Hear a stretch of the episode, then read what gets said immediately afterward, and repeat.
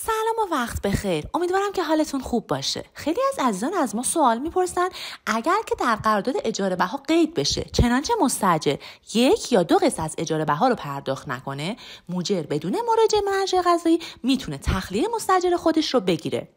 آیا با توجه به اینکه چنین شرطی در قرارداد اجاره قید شده ما بدون مراجعه به مرجع قضایی می‌تونیم تخلیه مستجر خودمون رو بگیریم؟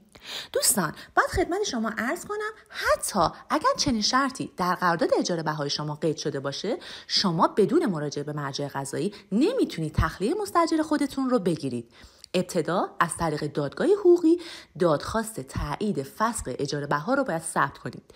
بعد از اینکه رأی قطعی شد شما از طریق شورای حل اختلاف می‌تونید تخلیه مستجر خودتون رو بگیرید. ممنونم که وقتتون در اختیار ما قرار دادید. موفق باشید.